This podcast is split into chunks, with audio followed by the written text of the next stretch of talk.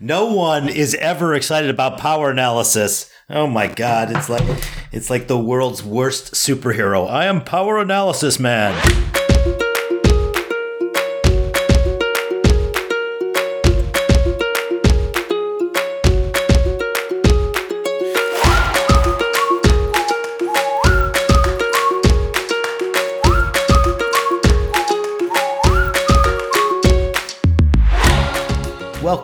To Freely Filtered, the occasional podcast that summarizes and discusses recent NephJC journal clubs. NephJC is the Twitter Nephrology Journal Club, where nephrologists meet in social space to discuss the articles that are driving nephrology forward. This podcast is for educational and entertainment purposes only and is not intended for medical advice.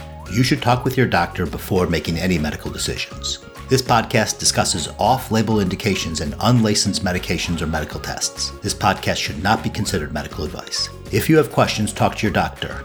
As Dr. Bardabedian says, we may be doctors on the internet, but we are not your doctors on the internet. My name is Joel Topf, but most people know me better as my Twitter alter ego, Kidney Boy. Tonight I am joined by the full filtrate.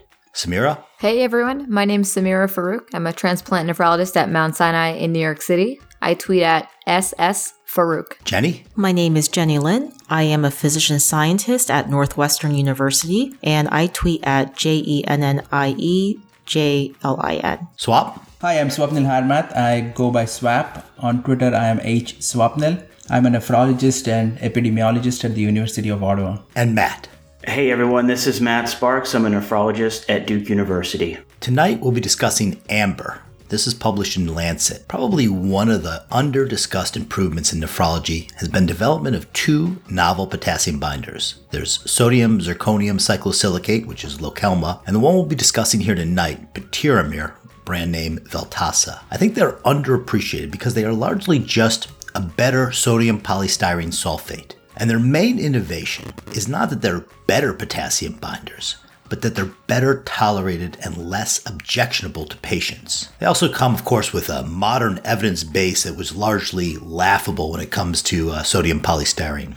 And since we, as doctors, we don't need to taste these or swallow these or spend time in the bathroom clearing them, these advances in patients' tolerability, they kind of fly under the radar. With improved tolerability, it really opens up novel indications, things that uh, we never used uh, potassium binders for in the past. So, in the past, I've cracked wise that resistant hypertension is just a synonym for needs more spironolactone. And that's really because Spiro has emerged as the go to drug to treat resistant hypertension. And this is not just in patients that already have a diagnosis of primary hyperaldo, clearly a population that has a very high rate of resistant hypertension, but in non selected patients with resistant hypertension in study after study, spironolactone is a very effective treatment for these patients. This was most compellingly shown in the Pathway 2 trial. This was back in 2015. Uh, we covered it in NephJC. It's actually one of the great URLs. It's nephjc.com slash pathway.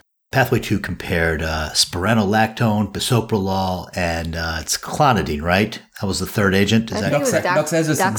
doxazosin. Thank you. Bisoprolol, spironolactone, and doxazosin in uh, in kind of a round robin where these each patient was tried on all three of these drugs. They were on each of them for 12 weeks with a washout period between them. And in that study, clearly spironolactone was the most effective of all uh, of all three of those agents. But an important aspect of that trial is the average GFR in that trial was 90 cc's per minute, and uh, chronic kidney disease is a major cause or comorbidity with resistant hypertension. And, you know, the reality is, is the package for, for aldactone just tells you not to use the drug in patients with advanced kidney disease. It's actually, it's not nearly that clear. Package insert states that aldactone is contraindicated in patients with significant impairment of renal excretory function, whatever that means.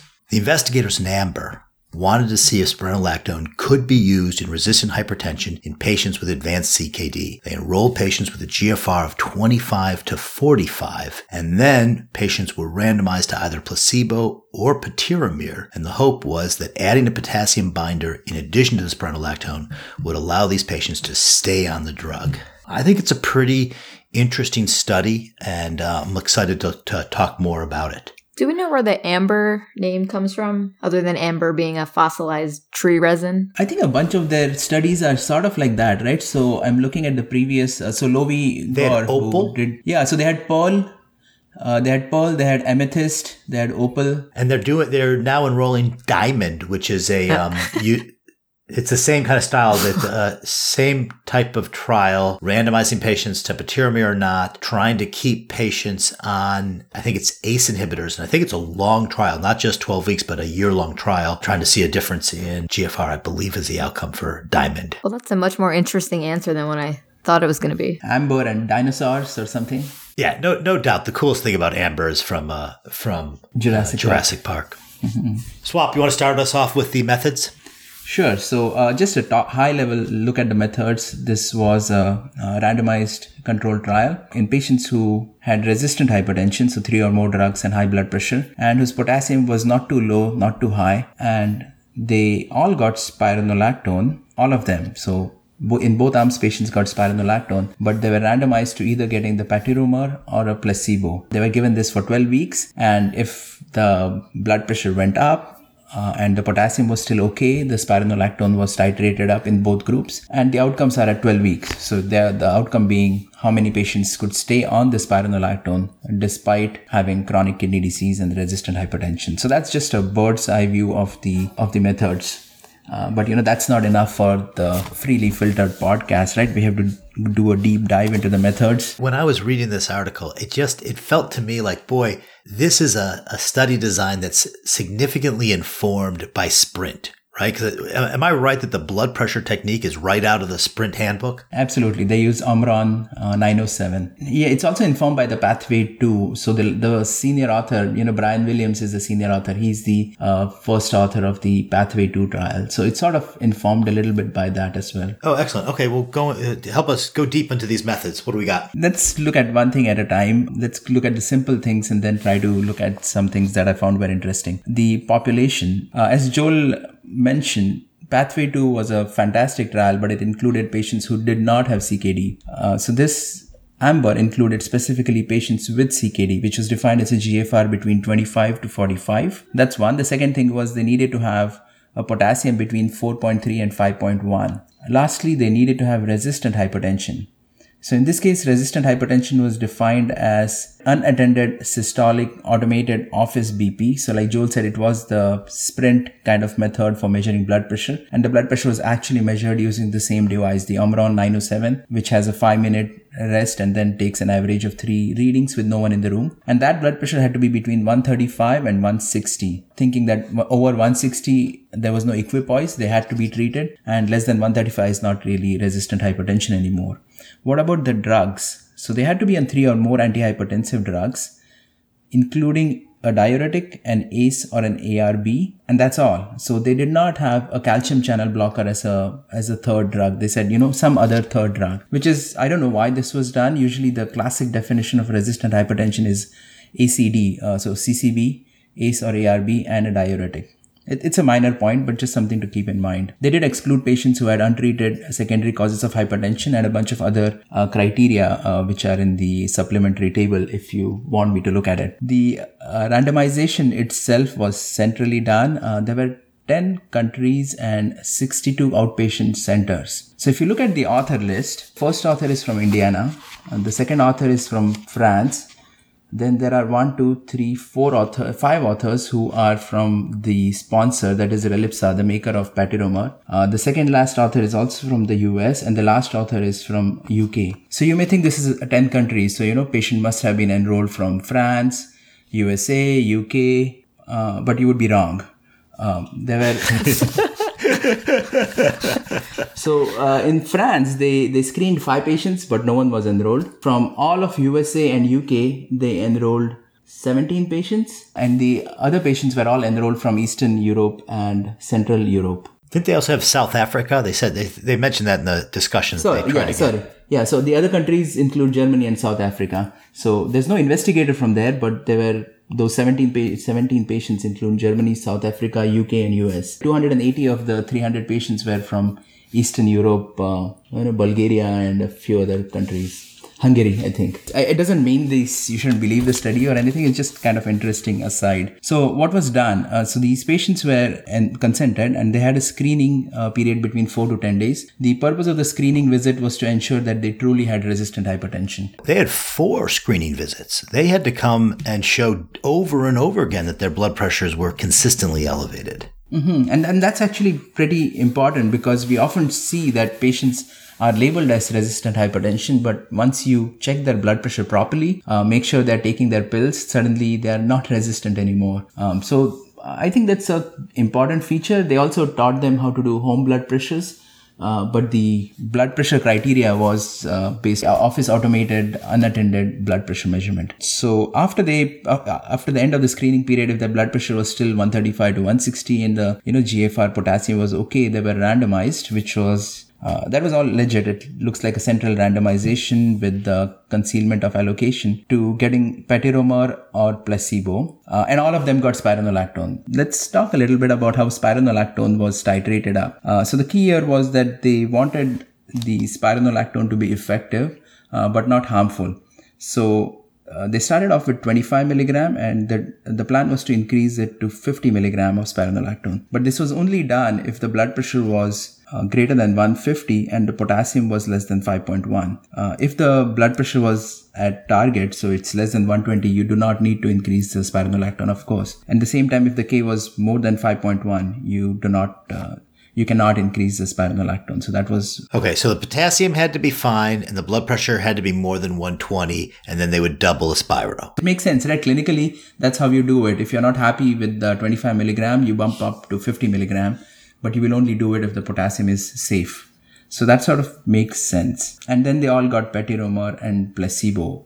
You know uh, now patiromer i think does not taste as bad as Kayexalate does this sodium pyro polystyrene sulfonate. You guys didn't taste it at kidneycon? No we tasted lokelma. We did lokelma at kidneycon. Well this is actually a nice segue into uh, capsulology. So every now and then on freely filtered we like to do a special edition of capsulology called powderology which is going to be what we're going to talk about today. Um, so before I talk about the placebo, I learned a little bit about patiromer since it's not a drug that we've been using as for as long. So just the chemistry of it, the active ingredient is patiromer calcium sorbatex and the inactive ingredient is xanthan gum. And it's defined as an amorphous free floating powder. And the uh, manufacturing uh, materials describe it as an off white to light brown powder. And so I looked at their instructions for patients. And so you take one packet um, the max dose they say is I think six, five or six packets. You mix it in a third cup of water, and it should become cloudy, and that's normal. And if it's a good consistency for you. You can drink it. If it's too thick, you can add a little bit more water. Um, and then they have some interesting do nots. And so you can't put it in a blender so it's not going in your smoothie. And you can't put it in anything, uh, you can't put it in anything hot or um, it cannot be heated once you've already mixed it in. So a lot of nice guidelines, um, but should be pretty easy to follow. Um, so for the placebo group, they gave. I am so disappointed that the world has been denied the patiromer s- smoothie. That's just a that's a shame. uh, I don't. Yeah, I don't know why. I mean, it seems like a fairly fine powder, but um. Or maybe they don't want people adding bananas or oranges. Your banana, strawberry, and patiromer smoothie, sir.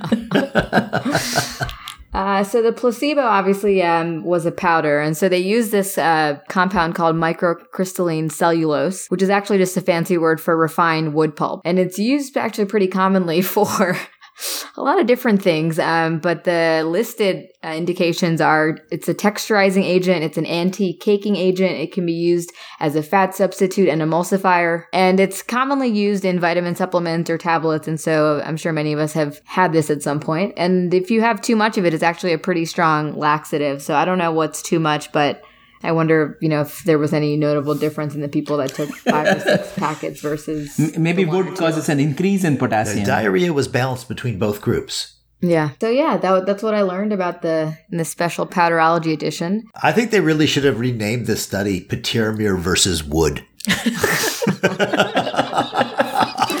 wood chips.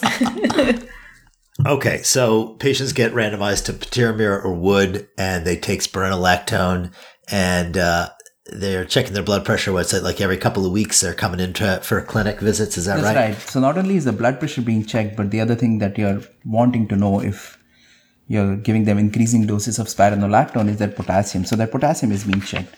Now, if the blood pressure did drop too much so less than less than 100, uh, the if they were on 50, the spironolactone dose could be dropped to 25, and if they were on 25, the spironolactone could be stopped. Similarly, if the GFR uh, dropped by 30 to 50 percent, the dose of the spironolactone could be reduced, or you know, if it didn't bounce back up, it could be discontinued. But what if they got hyperkalemia, right? What would you do if it is more than 5.1? So this was a little bit more. Uh, so if the K was more than 5.5 but less than 6 and they were only on uh, two packets of That's eight. That was eight point four grams. The two packets is eight point four grams. so if the K was high but not terribly high, the dose of the uh, stroke placebo was increased by 2 until they went up to 6. So from 2 they could go up to 4, from 4 they could go up to 6 and the K was repeated again to see if it had come down to less than 5.5. Uh, but if it was at the max dose and the K was still more than 5.5 to 6, then they came off the um, spironolactone. What if they were at fifty milligrams? Would they drop the dose, or would they just stop the drug? Right, you're right. If it was 50 milligrams, they could go back to 25 milligrams in addition to that. And if the if the K was more than six, then they would just repeat it once again, make sure that it was really more than six, and it was they were taken off. So you would only you were only allowed to fiddle with the pa- patiromer if the K was between 5.5 and 6. So that was what was done uh, for the hyperkalemia. And the outcome here is how many patients, the primary outcome for the study was not blood pressure, was not potassium. It was how many patients could be safely given spironolactone. So at the end of the 12 week period, what is the proportion of the patients who remained on spironolactone in the patiromer versus the placebo group? Um, in addition to that, they had a bunch of secondary outcomes. The secondary outcome being, you know, um, change in blood pressure, uh, which was again the automated office blood pressure. Uh, the proportion of patients, um, you know, who, whose K went up to more than 5.5, change in albuminuria, quality of life, and, and a few other things. And in terms of uh, analysis, uh, they needed 280 patients uh, to have the uh, power to have a 20% difference between the proportion of patients who could successfully remain on spironolactone was 20% higher with patiromer versus placebo. In addition to that, with, with this kind of sample size, they also had an 80% power to detect a 4 millimeter difference in uh, blood pressure uh, between these groups. The analysis was otherwise fairly straightforward, given that it is uh, a 12 week uh, trial and the, the trial was run by the sponsor and uh, One other aspect of the methods that was, I think, really interesting and something they also did in Pathway was they did uh, high performance liquid chromatography to look at drug levels. They were only looking at drug levels of Spiro. I know these were on people were on a bunch of other drugs, but they were they tracked the levels of Spiro, which was super interesting when we get to the results because the stuff hangs around forever. I mean, it was shocking how long the stuff hung around, and that data was interesting and uh, something that I was not aware. Yeah, of. and, and it was uh, Spiro in this case, but there was a trial with the eplerenone, uh, which in heart failure, I think, which was published in the New England Journal of Medicine. I, I can't recall. Uh, Ephesus, maybe emphasis, yeah. Ephesus? So that um, uh, maybe emphasis or something like that. It the trial was negative. Uh, it was a worldwide trial, but when they looked at, they had blood samples uh, stored or urine samples stored, and they looked for the presence of eplerenone. And it turned out in the Eastern European countries, uh, none of the patients who were supposed to be taking eplerenone were actually given eplerenone. So the suspicion was that um, the investigators were selling the drug uh, and not giving anything to the subjects. And, and so there was a letter from the, So the other name of that trial was placebo versus placebo, wood versus wood. uh, on, on this topic. It was maybe maybe this was an indication. Though I think spironolactone is less uh, lucrative on the black market compared to eplerenone. and let's just be clear, that was not Ephesus. Ephesus is a positive trial that shows that eplerenone improves survival in heart failure patients post MI. I don't want to make sure none of the study PIs. I'm sure a lot of the Ephesus PIs are listening to Freely Filtered in their spare time. I don't want them writing angry letters that we denigrated their study. Let, let me find out which uh, studies this. we'll find out what trial and we'll One question I have for you, Swap, is for these patiromer trials, do we feel pretty confident that the study participants followed the six hour window in which they are not supposed to be taking medications? Right, right. And um, that- surrounding their patiromer doses. Exactly. So, uh, as Jennie pointed out, they are not supposed to take a bunch of drugs around the time they are taking the uh, patiromer, probably because of the fact that the drug can patiromer can bind like bind it, right, the GI well. tract. Yeah, and like three hours before, three hours after. It was three hours before and three hours after, though they needed to do, uh, after Patiromer's pivotal trial, the phase three pivotal trial, the FDA asked them to do a special analysis looking for drug absorption. And they did the trial and it- it was not, there was no signal there. Yeah, The I think that- this, I think this concern is out of uh, a whole bunch of caution. And I don't think it's so, I don't think it's nearly as important as we worried about. They did fine with just about every drug. Jennie, tell us about the results. The TLDR version of results is more people in the patiromer arm could stay on spironolactone, but there were no significant differences seen between patiromer and placebo in terms of blood pressure changes and albuminuria, although blood pressure did go down over the course of the study. Can rewind for just one second? So even though it's not like one of the top line results, is that spironolactone worked great in the CKD population. Right, they got like 12 or 14 points of blood pressure drop, uh, very similar to what we saw in Pathway 2, that this drug works just as well in CKD patients as it did with a GFR of 90. That's not part of the study, right? Because they weren't comparing those two groups, but it is a piece of information that we didn't have good data on. And then the next question about the albuminuria that I had, they were clear in the manuscript that there was no difference in the albuminuria, but I didn't see anywhere in the ma- in the manuscript did the albuminuria go down in both groups? Um, let's see. So this is actually in the supplemental data, supplemental table three. That's why you listen to Freely Filtered. So you don't have to read the supplemental data. Jennie reads it for us. And then I read it because Swap reads it. and I right. feel it's like peer pressure in here.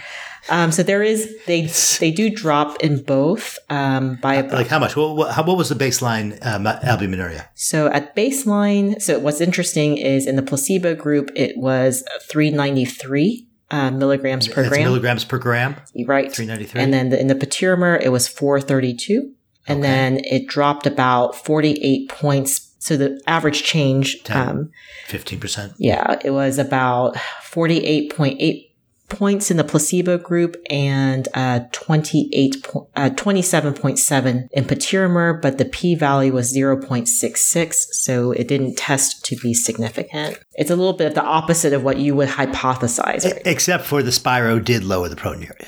Not a lot. Um, not a lot, but So- in you know in both groups. Okay. Now you can go deep. Go deep onto the into the to the nitty gritty. Okay, so we're going to first start with the profile of the study participants, and this is outlined in Figure One. Um, initially, 574 people were screened, but only 295 were enrolled. And the top reasons for not passing the screening included being outside the target EGFR range of 25 to 45 or being outside the potassium range of port- 4.3 to 5.1. So in the end, uh, 148 patients were randomized to spironolactone and placebo, while 147 were randomized to spironolactone and patiromer. And all of these patients were included in the final analysis. Although the number of adverse events was generally low, there were more adverse events actually in the placebo group. They were feeding them wood, Yeah, of course. You're not supposed to eat wood.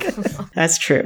Um, no wood without your smoothie, right? So the baseline demographics of the cohort are outlined in Table 1, and the arms are actually pretty evenly matched. Uh, the cohort is generally older, so the majority of patients in both arms are older than 65. The cohort, you know, being primarily based in Europe, is also 99% white. And this raises questions in terms of the generalizability to the American population and to the you know, global population. That generalizability just rolls off. Take a bow, Jennie. That was beautifully done.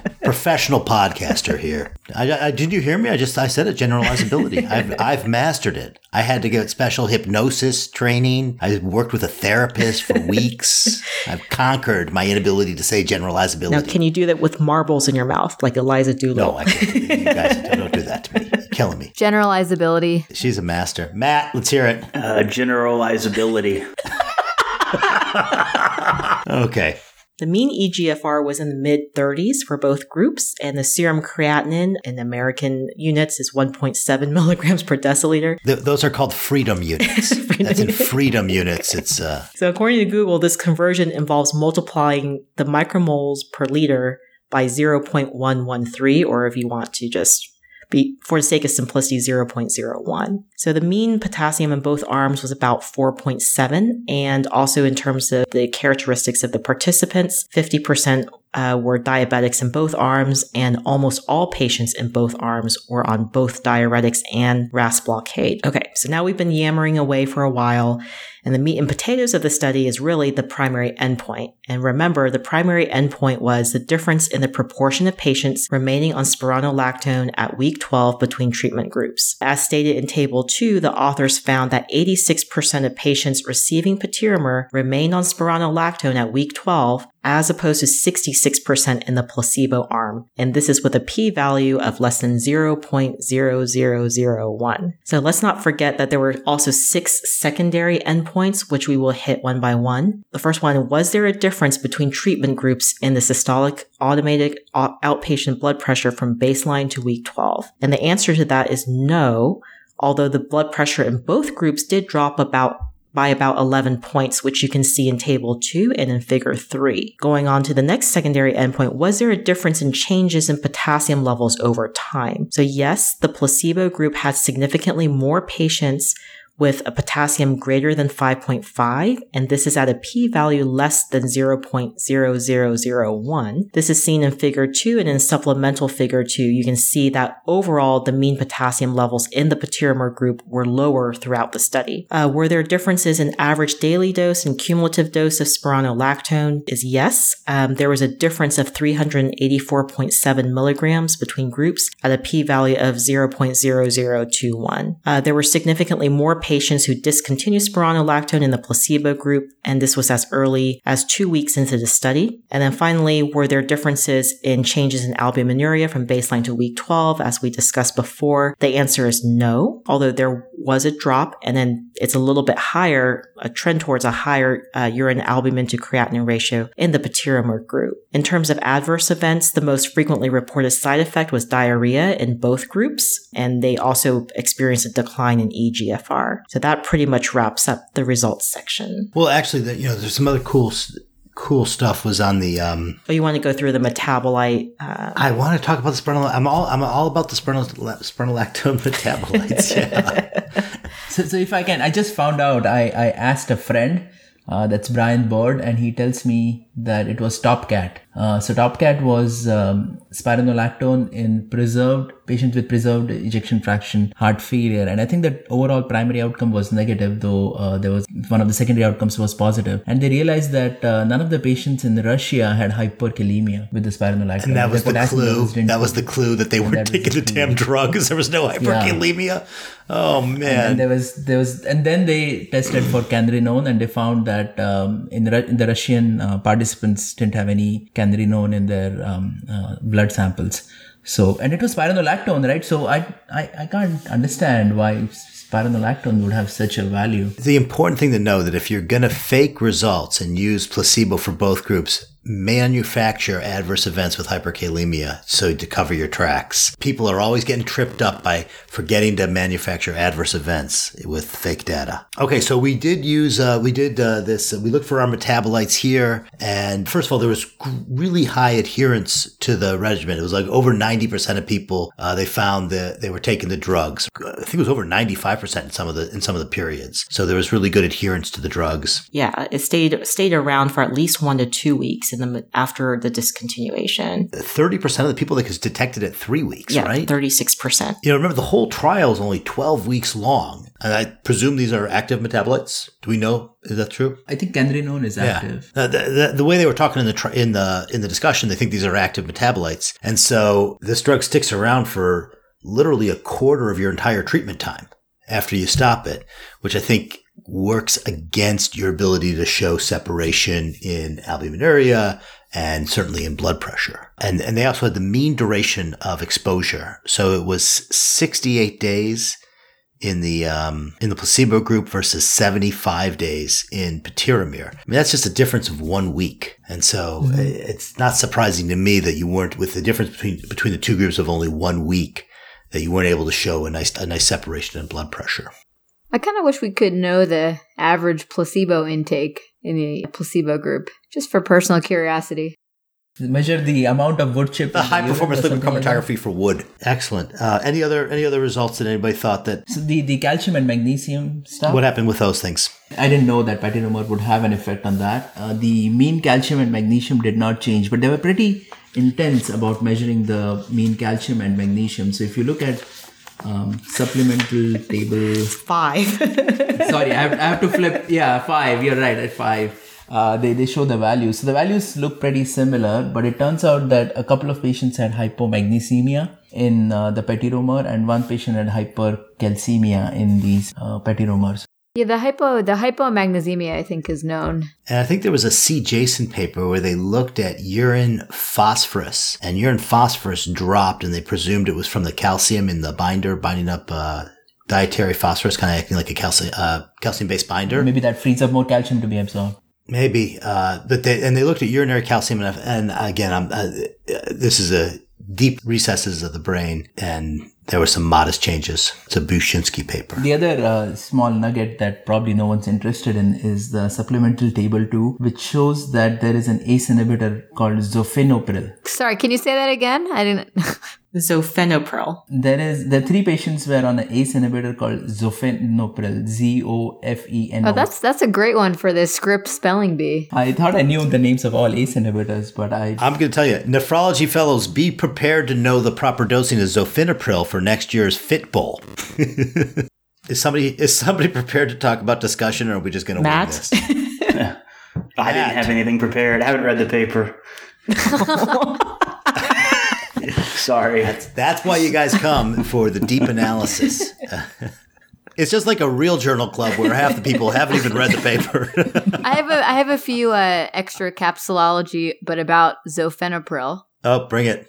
Um, it is a prodrug with zofenoprilat, which is the active metabolite, and its trade name is Zocardis.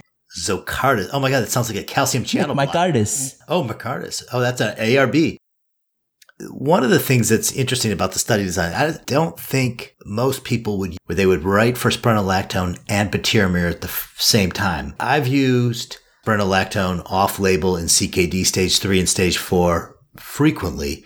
And most of the time you can get away with it without getting hyperkalemia, even with an ACE inhibitor. Most, almost all my patients are also on uh, loop thiazide type diuretics or loop or thiazide type diuretics.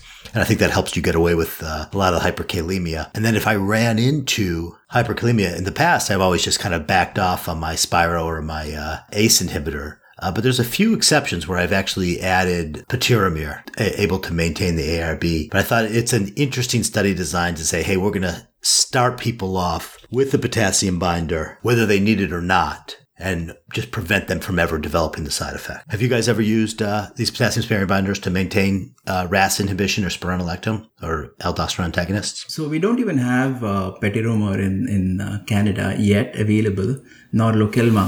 Do, do you have ACE inhibitors yet in Canada? we, we, we do. We don't have zofenopril, uh, but we, we do have we do have perindopril and enalapril, but interestingly enough, uh, we have in fact published our a chart review, a retrospective chart review where in patients even with GFR less than 45, spironolactone causes, you know, about 10 millimeter drop in uh, blood pressure. It seems to me pretty attractive to try something like this. You know, we often, you know, we'll bump up the chlorthalidone and we'll spend a lot of time with the dietitian talking about this and that. But if it would be safe and easy to keep them on it, I'm sort of gently persuaded that this may not be a bad option. Now, what I would have wanted to see in the results um, actually was the potassium stratified by increments of EGFR to see like, you know, the lower your GFR is, if your potassium actually does stay within range or were those the ones who were forced um, to drop out of the study? Because at least thinking about, you know, the patients that I would be wanting where I don't want to stop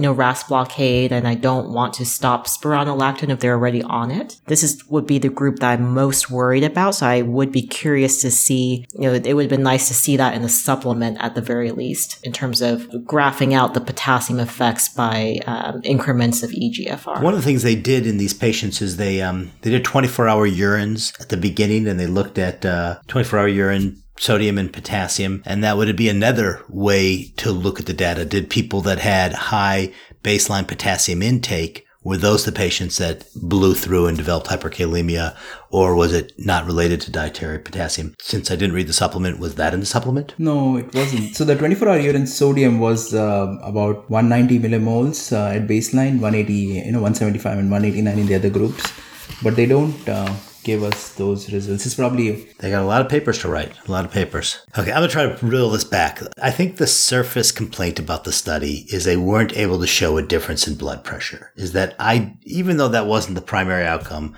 really what you want to see when this design is that hey, we're able to keep people on the spironolactone more often with the drug, and that then resulted in better blood pressure control right? And at the end, we've got, we're able to keep people on the drug more often and we don't see a difference in blood pressure control. Does that kind of make you less excited about this study? Makes you wonder, do you really need the spironolactone or do they just need the better follow up or everything that was part of the study design?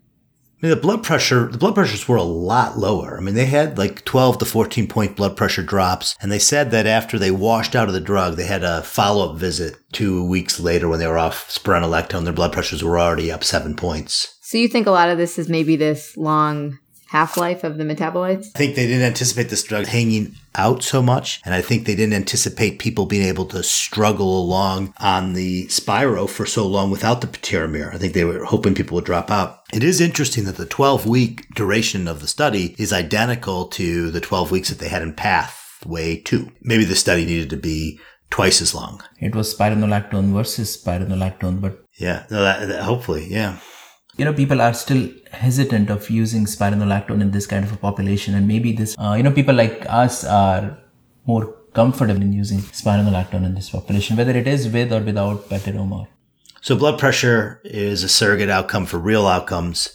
and this was a being able to be on the drug is a surrogate outcome for blood pressure. It just uh, it does feel like it's a little it's a little short of what we want to see ultimately. Looking at the adverse events, they had uh, four uh, percent in the placebo group and 6% in the patiromer group develop hypotension, which is impressive. And after you've really conclusively proven that these patients have hyper resistant hypertension, to add 25 milligrams of uh, spironolactone and get uh, you know, one in 25 of these people getting symptomatic hypotension. And just for the record, the, the wood chips did not cause diarrhea. I was worried about that. Or, or they caused the same amount of diarrhea as patiromer. I mean, that's why I wanted to see how much, how much placebo grams they took. Then we would be, have the answer to that question. Yeah, I mean, look at um, the kind of study I would like to see in, in for example, dialysis patients would be uh, to see if we can take away that, um, you know, the increased mortality in the long interdialytic period. You know, the long weekends, uh, maybe some of it is hyperkalemia, maybe some of it is, you know, MIs and volume overload or whatever, but I'm, I'm sure some of it is hyperkalemia. Uh, anybody have any other comments or anything interesting else to say about the uh, this study? I think we're gonna wrap up. Amber. Matt, during the discussion, there was um, there was an interesting side discussion about the philosophy of adding drugs to treat side effects from other drugs. There were a number of people that were just kind of philosophically opposed to this. Matt, do you want to expound on that at all? I just think I made a comment that I think one of the few things I actually still remember from medical school was not to uh, treat a side effect of a drug with another drug. You know, maybe in this case, you would say, all right, give them patiromer, spironolactone. They get hypomagnesemia, give them some magnesium. They get diarrhea, you give them loperamide. They get constipated, you give them some uh, wood chips. I don't know exactly. and then next thing you know, you have the same blood pressure in both patients. Yeah, and uh, and I mean that's how I generally treat it now. That when I see hyperkalemia, I'm not reaching for patiromer. I'm generally lowering my RAS inhibition or turning up my diuretic. I guess. But how many times do you, you see this, and they come in clinic and you have a potassium of five point five, and you say, you know, tell me about, you know, what's going on. And like, well, I just harvested a whole bunch of tomatoes and I've been eating them all day. And you're like, okay, let's stop doing that. Uh, or you can say, here's some Patiromer. Yeah, I think you're right. I think that this may make people have that conversation less and use the drug, but I guess depending on your philosophy, that may or may not be okay. What I'm really waiting for is that study that closes the loop and says, hey, adding patiromer to your RAS inhibition or your spironolactone actually improves patient outcomes. Show me that it delays dialysis. Show me that it prevents heart attacks. But will they ever do that? I mean, I have a hard time believing that will happen. These are the kind of studies we're going to see. There, I mean, it's just it's going to be very expensive. They already have approval, and this is this is what we're. I don't. The Diamond trial is a 52 week trial, so that that that starts to get to a point where you're going to be able to see some outcomes, maybe. And what's the endpoint? What's the primary endpoint? You got me. I knew I knew that was coming, Matt. I don't know. I don't know what the endpoint is. Would you use this to liberalize someone's diet and potentially increase their quality of life? Now there we're talking right there. Yeah, that's interesting. Go ahead and eat eat the bananas. Let let them eat the tomatoes, right? I mean, just sprinkle a little patiromer on whatever you're eating. Just well, not in a smoothie. Just not in a smoothie. Well, maybe in a smoothie, but after the blender. Definitely not in your soup because it's too hot. Gazpacho, maybe. Lots of tomatoes. Lots of tomatoes there. Lots of tomato avocados. I mean, could you imagine a life oh without yes, that? avocado toast. So I, I mean, it, it's supposed to be tasteless. So maybe they could flavor it, and then it would just open everything So up. why did they not name the trials after foods that have high potassium, like banana? Matt just wants to use the, the line, this study's bananas. Guacamole. 52 week trial of Holy guacamole. RAS inhibition and patiromer. 52 week trial, but then how long will it take between like the late breaking session? I mean, I would I would be front row tweeting the living heck out of a guacamole trial. okay, well, I'm gonna I'm gonna send the the rough cut of this to the Relipsa team, and let's see if we can get these studies renamed. I think we've got a good thing going here. So we're done with the uh, glomerular filtrate portion of the show, and now we're on to the tubular secretion. And uh, what we wanted to do is uh, kind of just review and talk about uh, the most recent Kidney Week in Washington D.C. I thought it was an an exceptional meeting. Swapnil, what do you what do you want to tell us? Uh, so a couple of things. One is that uh, it's happening even more often now than before. Is that I probably spend as much time inside a room as much as standing outside in the hallway. Uh, you just stand there and you bump into people and you that you have not met for many years or from different countries or you know different cities and i spend so much time catching up with friends and colleagues it's it's one of the you know uh, people talk about networking which you know that's not a word i like Swap, tell the truth. How many selfies did you get a day? this time I was pretty restrained, I think, compared to last year. but the other thing I would say is that Kidney Week started off with uh, you and Joel tweeting a lot. And then, you know, I joined in and, and it used to be we would dominate the people who were tweeting. And this year it's been a change. So, you know, we are off the top two or three, I think. Uh, there are a lot of new faces and new pl- people who have come up who did a uh, awesome job tweeting. So um, Aldo, uh, Alex Meraz, Joshua Weitzman from uh, uh, previously Northwestern, now at Beth Israel, he was tweeting up all the, and, and it was very nice because uh, some of these people went to sessions that I wanted to go, but I could not go. And so I'm sitting in some different session and following that tweet. So a lot of fresh names, fresh faces. Some of them NSMC interns, some of them not have uh, have taken up to tweeting, and it's it's fabulous to see uh, this growth. So 2011, 145 people were tweeting the hashtag. And how many this year? I'm just looking that up. So uh, we had 20, uh, we had 3,910. Okay, so 4,000 people, that's like almost a third of the 4,000. attendees, right? Nearly 4,000 people. That's crazy. I think the 149, that was that was back when it was you could just say anything. Because no one was listening. Nobody was, one could nobody care was less. listening. Yeah. I mean, it was just a wild, wild west. And it was illegal to t- tweet a slide. And that's right. And it was illegal. You couldn't do that. We look around. Oh my gosh, they just saw me tweet the slide. I'm out. Right. And um, in 2014, there weren't even 4,000 tweets.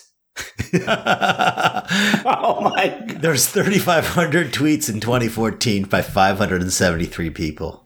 Jennie, you, can you remember anything from that far back about Kidney Week?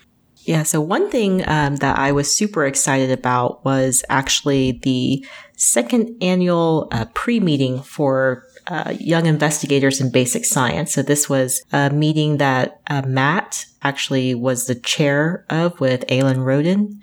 And um, it really gives a forum for fellows, graduate students, postdocs, junior faculty to present uh, their work in basic science and in a supportive environment. And within this day, um, I had the opportunity to participate in a career development panel, uh, which I thought was really cool in terms of, you know, people were really wanting a lot of advice about what you should do in terms of starting career, uh, mentorship, sponsorship, and all these different themes that sometimes, unless you have a really great mentor, sometimes you don't get the answers to these questions. And so one challenge I would pose to the leadership of ASN is to see whether or not they would consider formalizing some sort of committee or mechanism by which uh, people who are really interested in a career in research um, to be able to network and um, have these career development opportunities to learn about what you need to do to advance and how you get from being a resident all the way into the faculty stages and even as faculty how do you even how do you stay in the game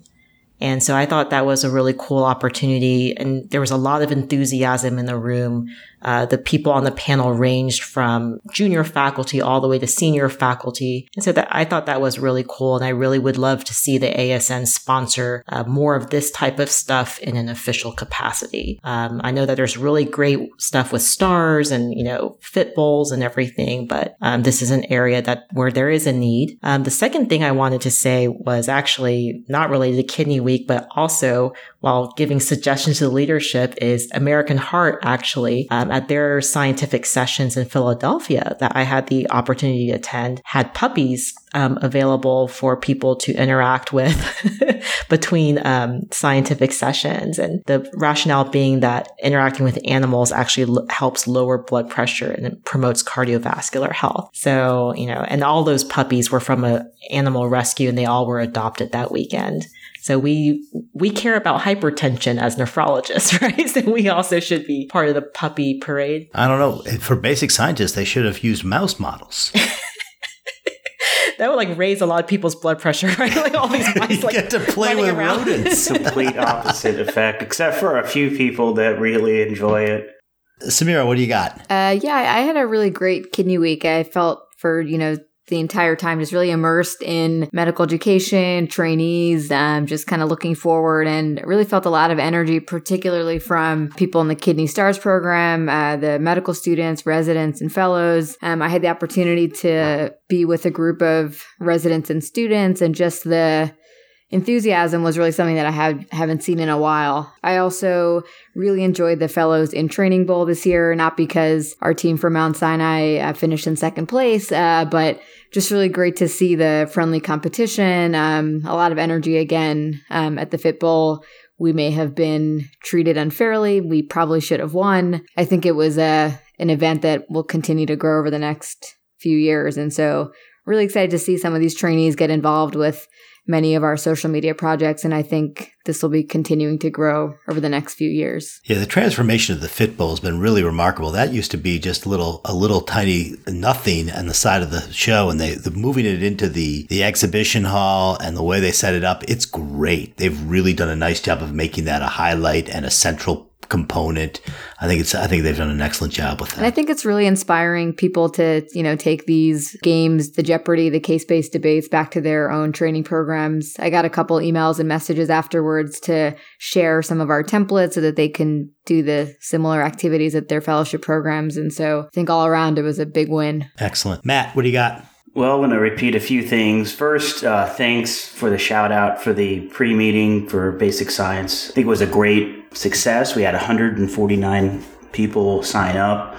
Uh, thanks to everyone on the committee for making it a great program. And I do have a lot of hope that this will be an official pre-meeting next year, but we'll have to do some negotiation to make that happen. Um, I think the Fit Bowl was really fun, and I enjoyed that. Uh, it was the first time I've actually watched it. They definitely need to increase the size again. They should put it right in the middle. I'd love to see that. Seeing people standing all around, I think that was really cool to see, and all of the fellows were, were I think, having fun.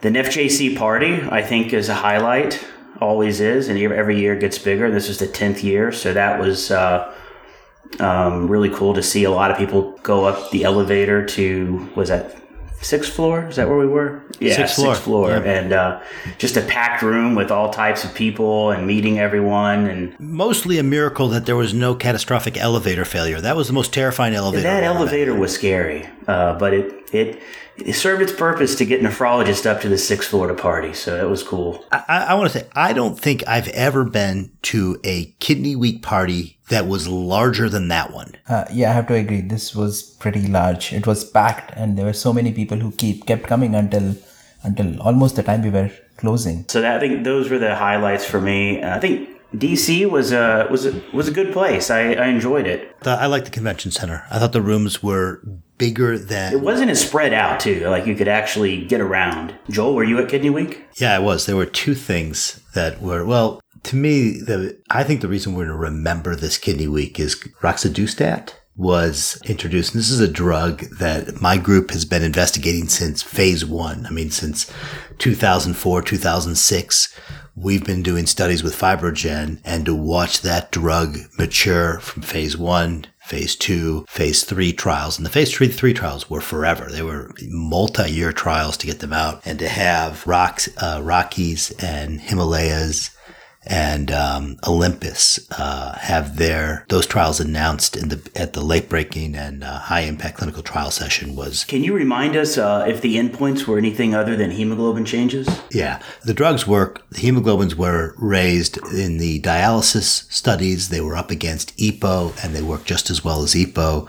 And in the CKD, they were up against placebo, and there was a nice separation in hemoglobins. But what everybody was really waiting for was the uh, major adverse cardiac events, and um, had, and I, I think I've got this right. Their primary out- outcome was a composite of MACE and uh, mortality, and there was no difference. But if you started to break it out, there was a reduction in MACE, a reduction in MACE plus, which was major adverse cardiac events plus hospitalization, I think is what the plus was, and no difference in mortality. Uh, and then there was a decrease in transfusion with the uh, roxadustat. I'm looking forward to those being published so, so we can really kind of go over those results. But I, I think those are the high points. But essentially, this is a successful drug. It looks like it's marginally safer than the drugs that we have out there. It's a pill rather than a shot. This is going to be a game changer for people on peritoneal dialysis. I have CKD patients, not so many, but some of them that have to come to clinic every two weeks, every four weeks to get a shot. We're just going to have to have them take a pill now. It's really, it's gonna, you know, it's pretty, it's pretty amazing uh, the technology that has uh, come about, and it's particularly interesting that it was just uh, about a month after uh, the Nobel Prize for oxygen sensing had been awarded in medicine.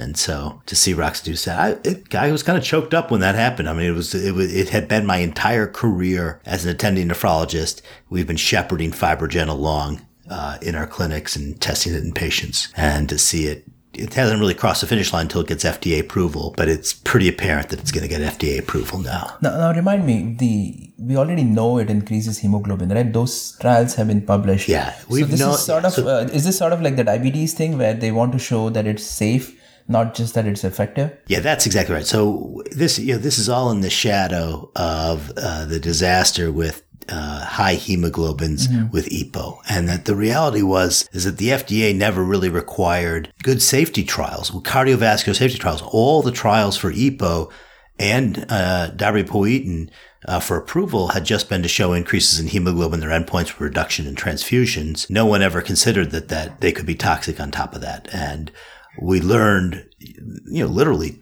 15, 20 years after these drugs were approved that they had this toxicity. And so all the anemia drugs now have to go through trial, just like the uh, diabetes drugs that show uh, equivalence in um, in, in total mortality and major adverse cardiac events. And so, yeah, we knew the drugs worked, and sure enough, the drugs work. But what we know now is that they are safer than uh, ESAs. And my sense was it wasn't a home run. We didn't see that mortality difference, which is what you really want to see. But they hit their major adverse cardiac events. That's not nothing. So again, I am really waiting to see these publications. It's hard for me to keep everything straight when I can't see it in, in print, but it was pretty impressive. And the, the guy who announced it is uh, is Bob Provenzano, who's the guy who hired me into my current job, and uh, he was the guy who was doing all those fibrogen studies. He got he got to give the give the big plenary presentation for late breaking and high, uh, high impact trials. Very cool. Yeah, and, and Roxa is like the first off the block, but there are a bunch of other do stats. Yeah, so I think, uh, yeah, I think Vadadustat is the next one, but it's, I think it's two years away. It's a, it's going to be a while. I think Roxa is going to have a nice head start. Uh, I think we are done here. Anybody else have anything else they want to talk about?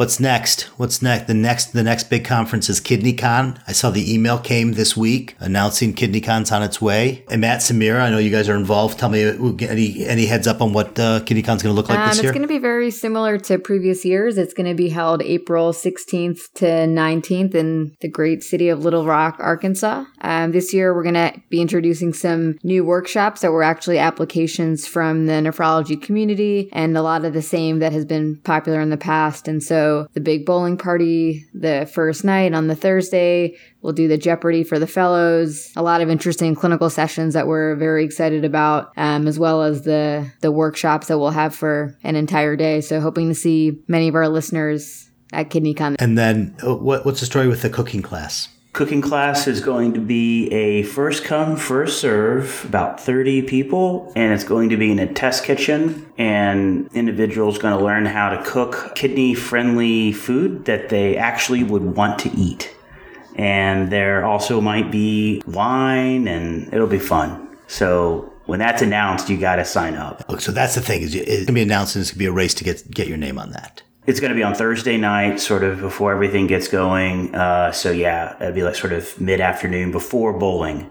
And so our, our website has just been updated. So kidneycon.org has all the information, including the full itinerary for the conference. And then, uh, is there a uh, what's a CRRT school? Yeah, so the day the day before the conference, we're going to have a mini CRRT academy going to consist of uh, didactic lectures and about um, AKI and CVVHD, things like that. And it's it's part of KidneyCon, but it, you can do it separate, or you can do all of it, or you can not do that and just come to KidneyCon. So it's sort of like a bonus mini one day conference. So if you had a fellow who wanted to get the full Monty, he needs to arrive Wednesday night so he can do CRRT Thursday morning, cooking class, bowling, Yep. And then uh, workshops Friday and lectures on Saturday. It's actually, I think, the other way around this year. Yeah. So it's Fridays lectures, workshops on Saturday, and meatballs and martinis. And then, uh, and then research discussion for anybody who can wake up early the next day, Sunday. But yeah, it'll be it'll be a lot of fun, and uh, looking forward to it. And some of the new oh, uh, urine microscopy with Jay Seltzer and Juan Carlos Velez are going to are actually going to spin urine down and actually figure out how to find stuff that I've never seen in urine before uh, that you see on Twitter all the time. Yeah, they they they, they find things there that they're dumb, that's unbelievable. It's they're, they're incredible. Right. Okay. And and to all of our trainees that are listening, many travel grants available this year, and I believe more than we've had in the past. Is that I right, Matt? There's going to be 20 available at least, and we're going to shoot for more. But uh, if you're a trainee and you want to come, please DM either me or Samira, and we will find a way to get you there. I mean, we could Joel. Uh, how many can you fit in your room? I can take three or four for sure. Yeah, uh, I requested bunk beds and hammocks. It should be work. It should work out just fine. I mean, it is Arkansas. It, it, we would actually be camping. okay, guys, this has been awesome, and uh, I look forward to editing this down to something south of six hours. Thank you, guys. All right, bye. Thanks. Bye. Apple a day. Thank you generalizability.